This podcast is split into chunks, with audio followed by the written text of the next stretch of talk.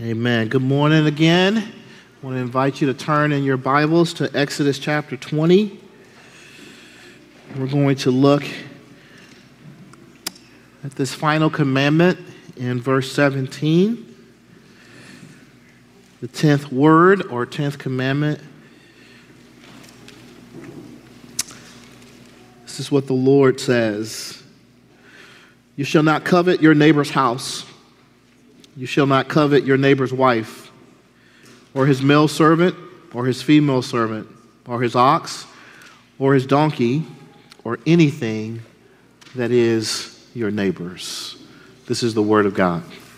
Thanks be to God. Lord, we do pray that as all of us sit under, under the authority of your word, that you would do that work by the power of your spirit through your word, that you would Conform us to the image of your Son and our Lord Jesus Christ, we pray. In his name, amen. Uh, Augustine of Hippo said this said the entire life of a good Christian is in fact an exercise of holy desire.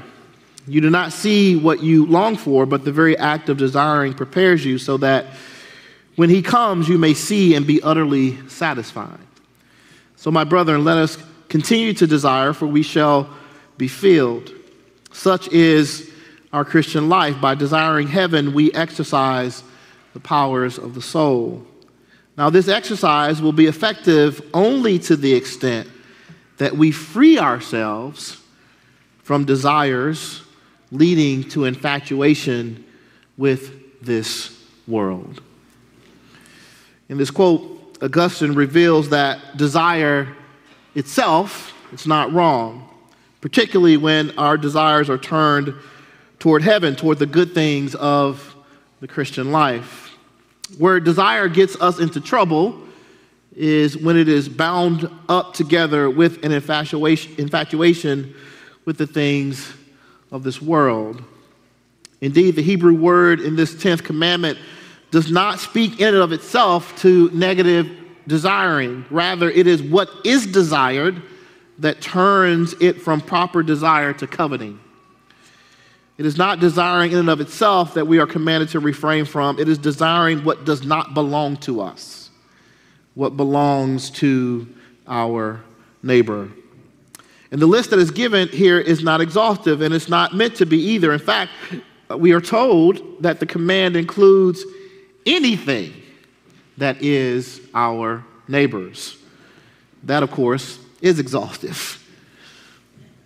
Anything that belongs to our neighbor is off limits for us to desire. To desire a wife can be a good thing, to desire a home can be a good thing, to desire economic stability can be a good thing, yet to desire to desire our neighbor's home our neighbor's wife, our neighbor's wealth is not good, for it can and often does lead from desire for those things that belong to our neighbor to actions whereby we try to secure what belongs to our neighbor. And this is a reminder uh, to us, reminder to us that God's concern is not just with wrong actions, but with wrong desires as well. God isn't just concerned with what we do with our hands and our feet, He's also concerned what we do with our minds and with our hearts. In covenant with us, God does not just seek to align our actions toward their proper end, but to align our minds and our hearts toward their proper end as well, which is the, which is the glory of God and the good of our neighbor. Harmony with God, harmony with our neighbor involves our heads and our hearts as well as our hands and our feet. Indeed, Jesus shows us in his Sermon on the Mount where he references Old Testament law that the right interpretation of the law includes a regulation on what goes on inside of us as well as what we do the outside. This is why he says, for instance, in speaking about adultery, you have heard that it was said, You shall not commit adultery. But I say to you that everyone who looks at a woman with lustful intent has already committed adultery in his heart. Our desires, brothers and sisters, matter. Our desires matter. And God's people are to be those who refrain from coveting what belongs to our neighbor. And how can we have confidence that we can keep this command? Well, Peter tells us in 2 Peter 1 his divine power has granted to us all things that pertain to life and godliness through the knowledge of him who has called us to his own glory and excellence, by which he has granted to us his very precious and very great promises, so that through them you may become partakers of the divine nature, having escaped from the corruption that is in the world because of sinful desire. Through Christ, Peter tells us, we have been delivered from the corruption that is in the world and granted everything in Him that we need for life and for godliness. There is no good thing that He will withhold from us if it is to our good. All God's promises are ours in Christ. We don't have to want for anything nor take what belongs to our neighbor. Instead, we should heed the words of James, who tells us in in, uh, in chapter 4, you desire and do not have, so you murder. You covet and cannot obtain, so you fight and quarrel. You do not have because you do not ask. You ask and do not receive because you ask wrongly to spend it on your own passions. The issue is not desire, the issue is where our desires are turned. Sometimes our, de- our desires, our passions are turned toward what does not belong to us. And God knows that. He knows that our hearts wander, He knows that our minds wander. And so He says to us in covenant with Him, do not covet what does not belong to you, because everything you need, I will give it to you. Amen, people of God. And so God has set us free in Christ from a life lived to our own passions, promising to give us what we need if we ask Him for it. So I would ask us this question this morning and have us answer it a few minutes together. What does it mean to keep this commandment? The first thing is to embrace contentment. To embrace contentment. Part of what leads to covet- covetousness is discontentment with our own state, which grows out of a desire to have more than what we actually need. Covetousness and greed are actually close companions of one another. But how is contentment formed in us? The Apostle Paul tells us when he says to the Philippians, I rejoice in the Lord greatly that now at length you have revived your concern for me. You were indeed concerned for me, but you had no opportunity. Not that I'm speaking of being in need, for I have learned in whatever situation I am in to be content.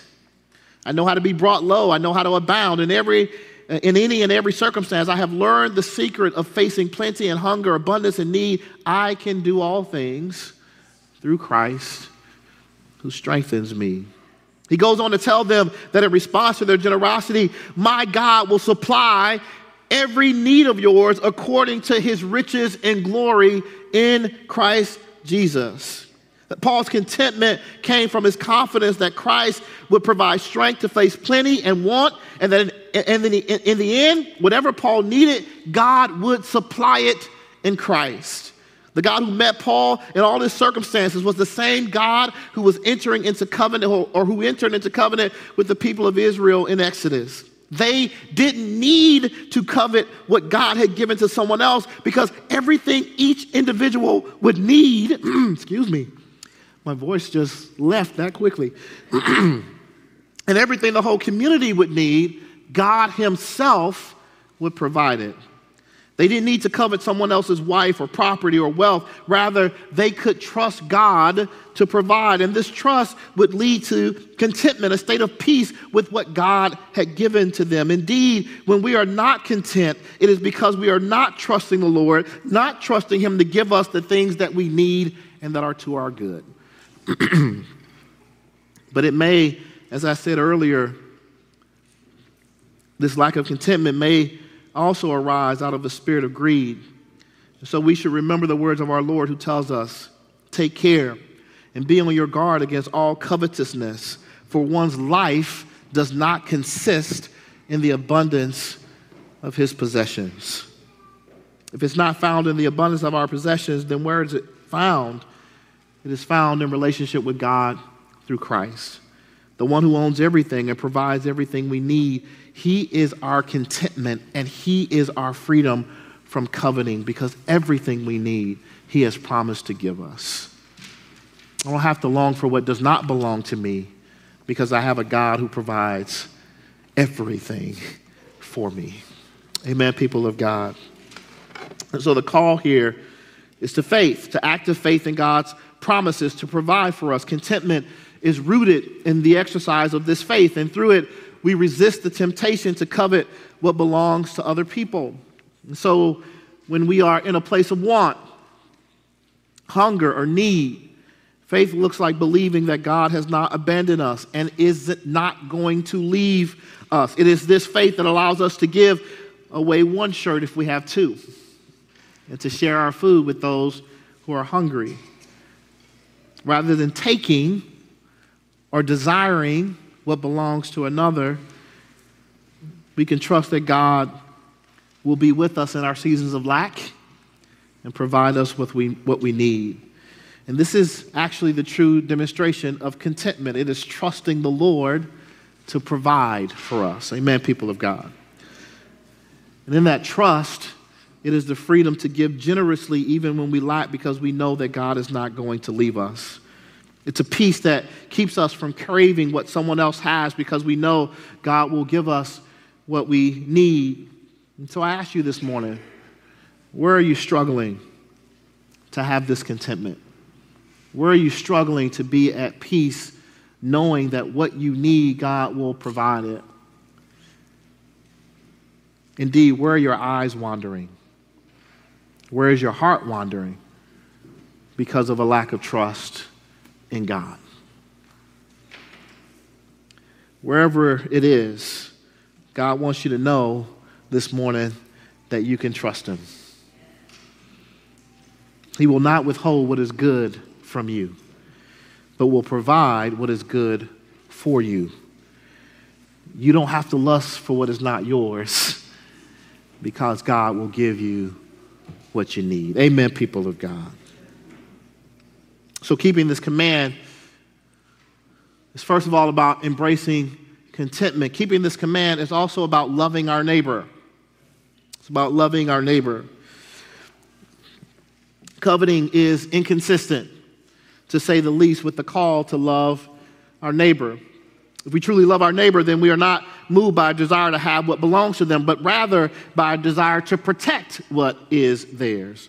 Love for our neighbor should cause us to desire what is good for our neighbor, what causes them to flourish in life. That desire for their good is then followed by actions toward their good. Coveting is the opposite of love, for in coveting, we desire what belongs to our neighbor, which can and does at times lead to actions to take what belongs to them. And so I re- remind you again of the words of the Apostle Paul in the New Testament, a passage you've heard me reference before. Paul writes, For the commandments, you shall not commit adultery, you shall not murder, you shall not steal, you shall not covet. And any other commandment are summed up in this word you shall love your neighbor as yourself. Love does no wrong to a neighbor. Therefore, love is the fulfilling of the law. All the commandments are fulfilled when we act out of a spirit of love for God and love for our neighbor. And so then, uh, so when God calls us to not covet what belongs to our neighbor, He is actually calling us to love them. Because this is what love looks like the Westminster Larger Catechism, we are told in the answer to question 147 about the duties of this 10th commandment. The duties required in the 10th commandment are such a full contentment with our own condition and such a charitable frame of the whole soul toward our, toward our neighbor as that all our inward motions and affections touching him tend unto and further all that good which is his.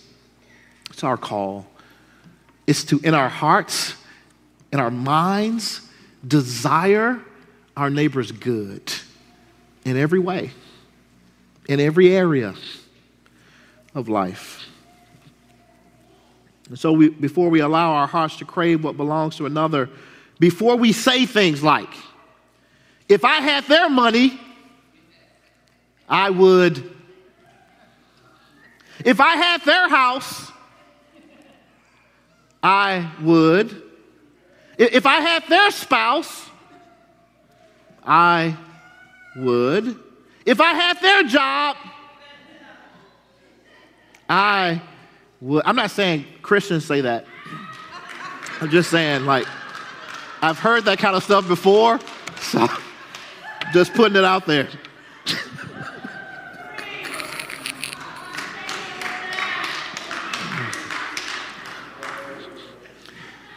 we don't talk like that in the church. It's just the folk on the outside. Before we even let our hearts go there, remember that coveting is the opposite of love. And it does the very thing Paul calls us away from it wrongs our neighbor.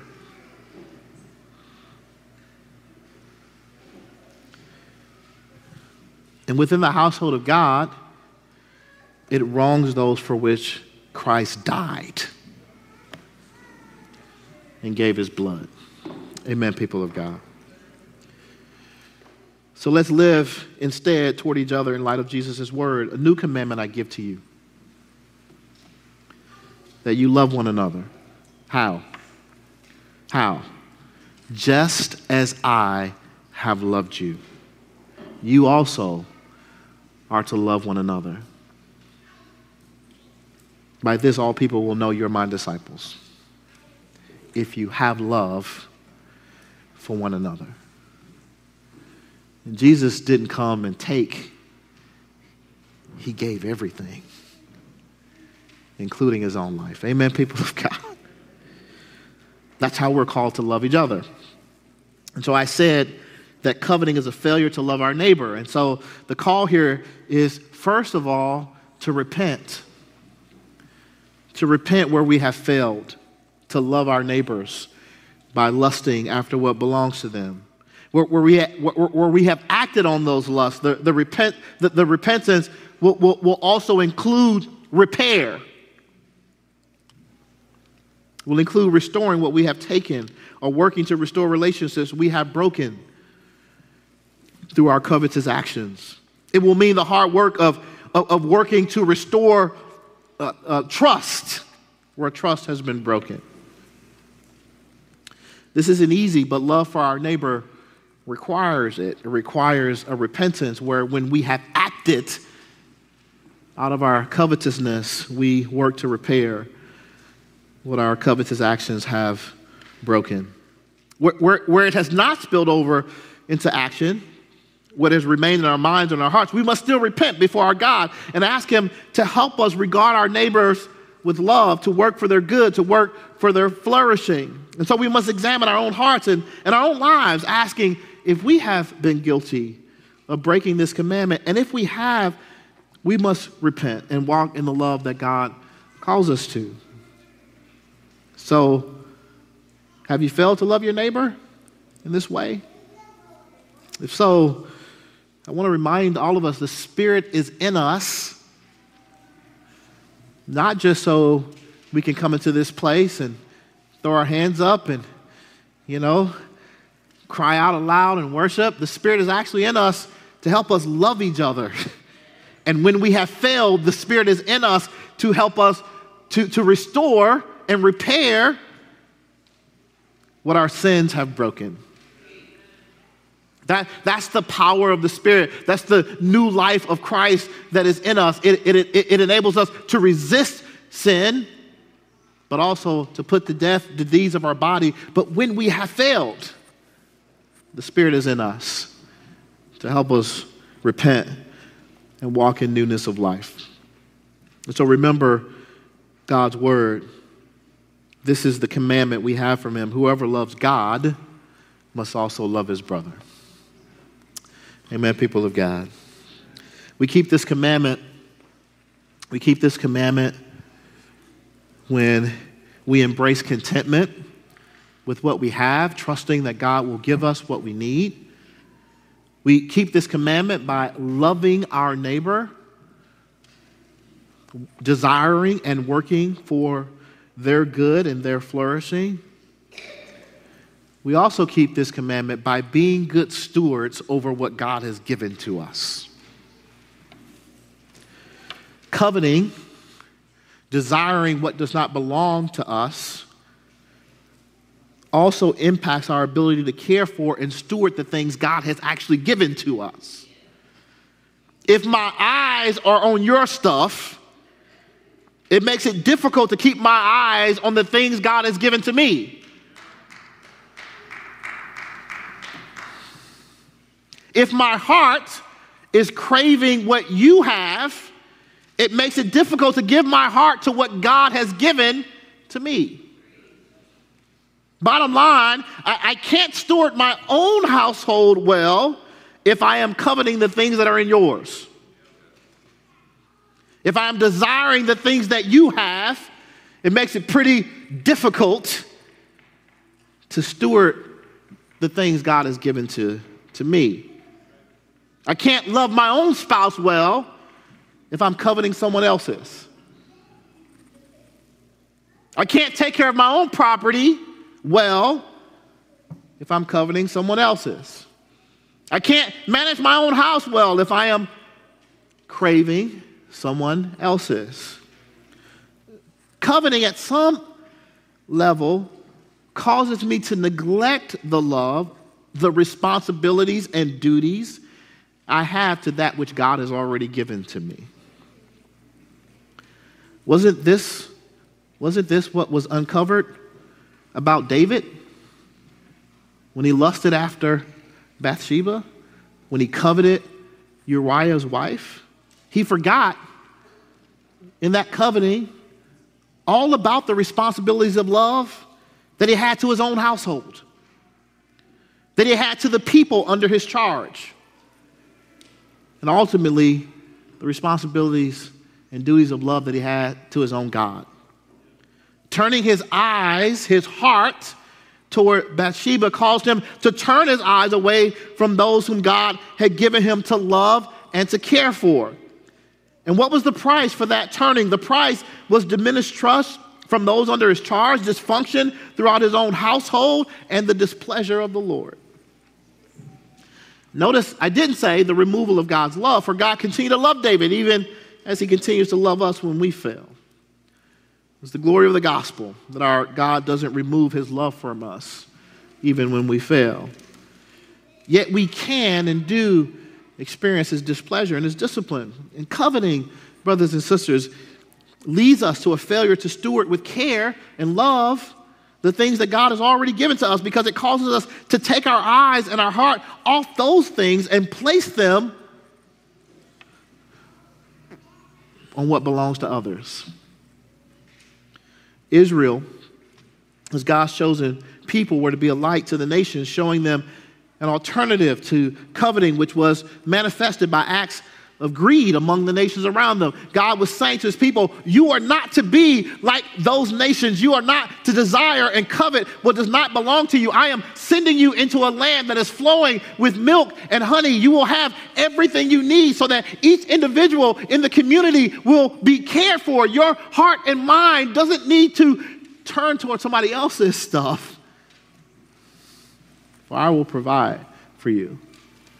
My call for you is to care for and steward what I am giving you, to set your love and your affection and your care on what I am giving to you. And so you will be a light to the nations. So you will be a demonstration to them of my glory, my goodness. You will show them what it means to care for the things God has given to us and not to lust after what does not belong to us. The call here, brothers and sisters, is to take care of what God has in His grace and his love already given to us, to keep our hearts and our eyes on what belongs to us rather than on what belongs to another. And, and so it, it begs the question are we caring for our own households? Are we caring for caring well for those whom God has given to us, our own spouses, our own children? Are we caring well for the material resources He has given us, stewarding our uh, material goods both for the benefit of our households and for those around us? That's the call. It's to take care of what God has already given you rather than coveting what belongs to someone else. This means taking the time to cultivate the relationships God has given to you. It means working to strengthen your own marriage and your own relationship with your children. It means taking care of your own employees, making sure they have what they need and are cared for. It also means taking care of our own resources, using them for the purposes for which God has given them to us to help our own families and to help those who are in need in the body of Christ and around us if we're stewarding well what God has given to us, if our eyes and heart are on what God has already given to us, it will be pretty difficult to be longing for what somebody else has if you're really giving yourself to caring for what God has already given to you. Amen, people of God. God has set us free in Christ from a life lived to our own passions, promising to give us everything we need if we ask Him for it. And it's this new life that we now have in Christ that calls us away from the sin of coveting and toward the love for our neighbor where we commit ourselves to their good, to their flourishing. We keep this 10th commandment by embracing contentment with what we have. We keep this 10th commandment by loving our neighbor, desiring and working for their good, and protecting what is theirs. We keep this 10th commandment, brothers and sisters, by stewarding well, caring for what God has already given to us to his glory. May God give us grace in Christ to live a life free of coveting for his glory and for our own good and for the good of the world around us. Amen, people of God. Let's pray. Father, we give you praise. We give you glory and honor and thanks because you have given us everything that we need. You promised, you're, you're, seek first the, the kingdom of God and his righteousness, and all the things that we long for, you say, will be given to us. Will be given to us. We don't have to desire what belongs to someone else. We don't have to take what belongs to someone else because you're faithful. David says, I've been young and I've been old. I have never seen the righteous forsaken, nor seed begging bread. Help us, Lord, in our minds and our hearts to be free from greed, to be free from covetousness to be free from that sinful desire whereby we long for, long for what does not belong to us. Help us instead to be a people filled with generosity, filled with love, filled with a commitment to protect what belongs to others, filled with a commitment to help others flourish. Father, we pray where we have failed Help us to repent. Help us to turn from our sin. Help us to seek your forgiveness. Help us to be healed in relationships that we have broken through our covetousness, Lord. And Father, I pray this not just for the people, for us who are sitting in this room, but for your people throughout this city, this state, this nation, this world. Help us to be an example to the world around us of what it looks like to love each other, to care for each other, and to protect each other. I pray and ask this in the mighty and powerful name of Jesus. Amen. Let's